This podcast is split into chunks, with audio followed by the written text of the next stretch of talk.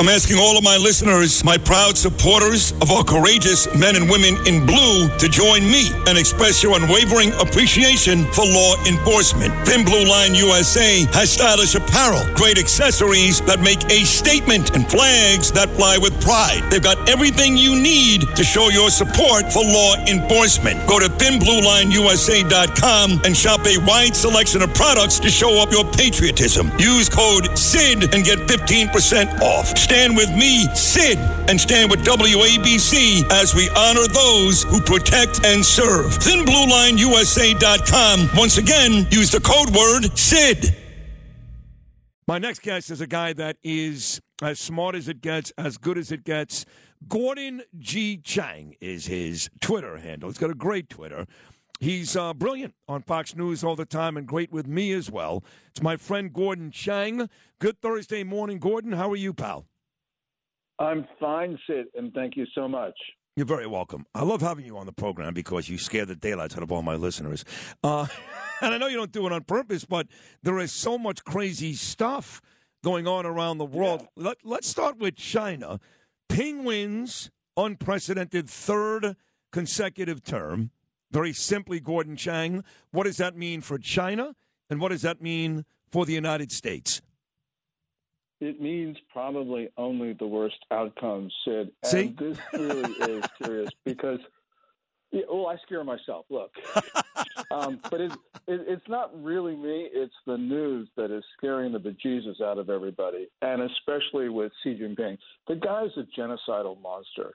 He is the most ambitious aggressor in history, and now he's gotten, at least for the moment, near complete control over the Communist Party, which means near complete control over China itself. Now, a lot of people say he's dictator for life. One good thing is he's probably not going to have a long life, or he's going to be thrown out. But um, at least for the moment, this is perhaps the most dangerous time in history. Is he the most dangerous person in the world? You've got Putin, who's uh, going crazy on the Ukraine. You got the, the, little psycho. I don't think he's all that dangerous, but he does fire nuclear missiles every now and then. Kim Jong Un. But is it fair to say that right now Ping is the most dangerous leader in the world? Yeah, I think the Chinese are the most dangerous, and the reason is you know, of course, Vladimir Putin is doing all those things in Ukraine, and you got Kim Jong Un, the clerics in Iran. But, you know, all of those folks really could not pose a challenge. They could not take on the world if it weren't for China's backing. So China is permitting, matter of fact, China, I think, greenlighted the Ukraine invasion, and it's certainly supporting it from economics, from um, diplomacy, from military information, from financial support. It's just all there. So we would not have a Putin who is, you know, able to invade Eastern Europe weren't for the Chinese. And that's also true for the North Koreans. They couldn't have their missiles, they couldn't have their nukes if it weren't for Beijing's assistance and protection. Let me go back to what you said a, a couple of moments ago, Gordon, because uh, it needs to be highlighted. You talked about how Ping may not have a long life anyway, or he'll be removed. So, you know, I know, for example, that the people who live in Iran, right, they want to be westernized. They don't like what their government, what their regime does there. Is there the same type of reaction in China from the everyday folks? Why do you think uh, his term may not live out? Well, first of all, he's responsible for a lot of domestic uh, disasters, like, for instance, plunging property prices, an economy which I think really is contracting a falling currency. Money is leaving the country as fast as it can. It's got worsening food shortages, deteriorating environment, accelerating COVID outbreaks. And Xi Jinping doesn't know what to do. And we know that because we heard his work report to the 20th National Congress um, on the 16th of this month, and he had no solutions. He didn't talk about this stuff. So it really means that he's got to start a war to distract the Chinese people. And, you know, I don't think that that's a very good strategy. Um, even if you're cynical and think about it, um, are a lot of reasons that's just not going to work out for China. I think the generals and the admirals and the other senior leaders eventually will dump this guy. But in the meantime, he's going to cause a lot of damage, uh, and damage not just in Asia, but elsewhere. Well, give me an example of where he may cause damage elsewhere. Be specific. What may he do? Well, first of all, you know, we'll talk about America and fentanyl. Um, China is behind and supporting these large fentanyl gangs. They couldn't operate in China's total surveillance state without Xi Jinping's approval and backing. And that means those 77,000, 78,000 fentanyl deaths last year from illegal fentanyl. Um, that's because China wanted them. Um, so that's something that we face every day. Um, we know that he deliberately spread COVID beyond his borders, regardless of where COVID came from, whether it's natural or engineered. He spread it uh, beyond his borders. That's about 1,070,000 Americans who've killed by a disease that should have not left central China. So, you know, we're talking about real consequences for American homes each and every day. This is Gordon Chang joining us on this Thursday morning. Let's move from China and ping to a man we did mention earlier, Putin and Russia. Putin claiming that the Ukrainians are about to use a dirty bomb on themselves. Yeah, I think he actually doubled down on that just yesterday. What about these latest claims from that psycho? Um, that's absurd and ludicrous. Um, what uh, Putin is doing, he's laying the groundwork for his own use of tactical nuclear weapons um, because that's the only way that he can prevail. Now, you know, the Russian military, you know, it has collapsed.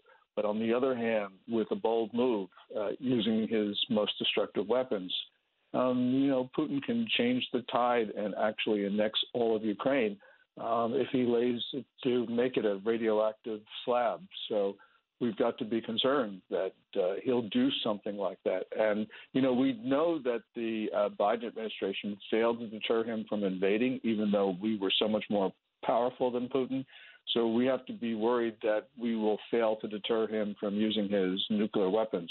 Wow. So you're saying that this is basically a setup that he's going to claim after he uses his nuclear weapons. Hey, I told you they're going to do it to themselves. Look at them, not me. That's what you're saying here. Yeah, he needs a justification for doing this. Um, he needs to create doubt. Uh, um, I mean, he's been doing this all along, you know, saying that we provoked the war, which is just, that's ludicrous. But by the way, the Chinese propagate that notion as well, that it's our fault. So that shows you real partnership. Yeah, I'm I'm worried uh, that he will use uh, that Putin will use his tactical nukes. I mean, he's been talking about it. He's been warning us. It makes a lot of sense, Sid. And the United States is not in a position to stop him because the Biden administration is not, you know, has been giving in to his threats. So Putin says, well, why don't I make more threats? Um, that's really dangerous dynamic. Hmm, that really is. Let's talk about uh, nukes with North Korea because we know that uh, Kim Jong Un has been setting off a bunch of missiles uh, the direction of Japan uh, not that long ago. I read something that said Seoul says the Allies agree the unparalleled responses needed to a North Korean nuclear test. Uh, so I guess uh, Seoul is uh, is not happy. What, what, what's going on with Kim Jong Un and what he's been doing lately? Yeah, well, Kim is on a record pace for missile firings this year, and he needs to do that because he needs to validate his designs. Also, he needs to show his customers, like the Iranians, that his missiles work. Um, but you know, we all forget. But in September 2017, in the city where you are, Sid, a North Korean, the North Korean foreign minister promised an atmospheric test of a thermonuclear device. um, and I don't think they're going to do that this year. But you know, we've got to be concerned because the United States, we keep on warning um, North Korea, and we never back up our warnings. You know, if we want to stop a North Korean nuclear test, what we got to do is we got to sanction its backers, China and Russia, for supporting them. But we don't do that, and because we don't do that, the North Koreans say, "I can do whatever I want." Right, and we're seeing that.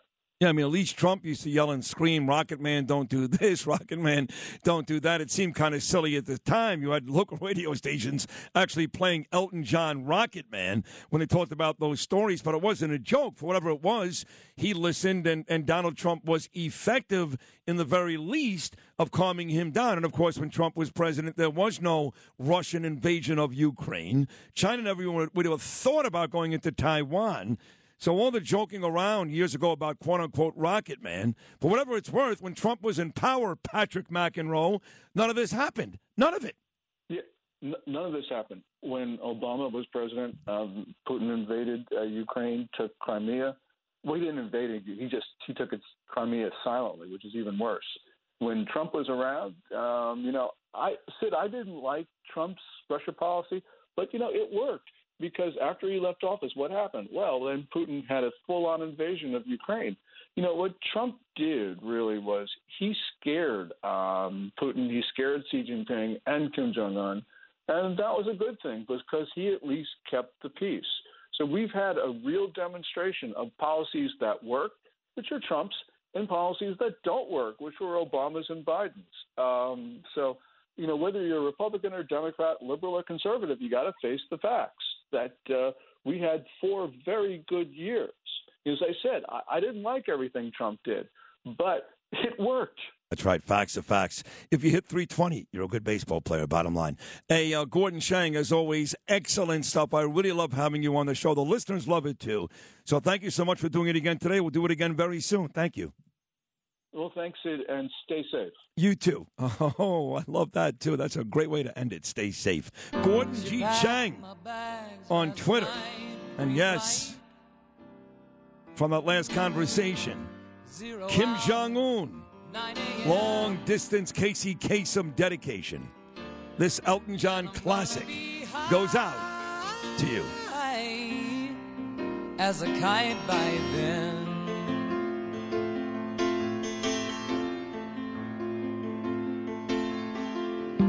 I miss the earth so much. I miss my wife. It's lonely out in space on such a timeless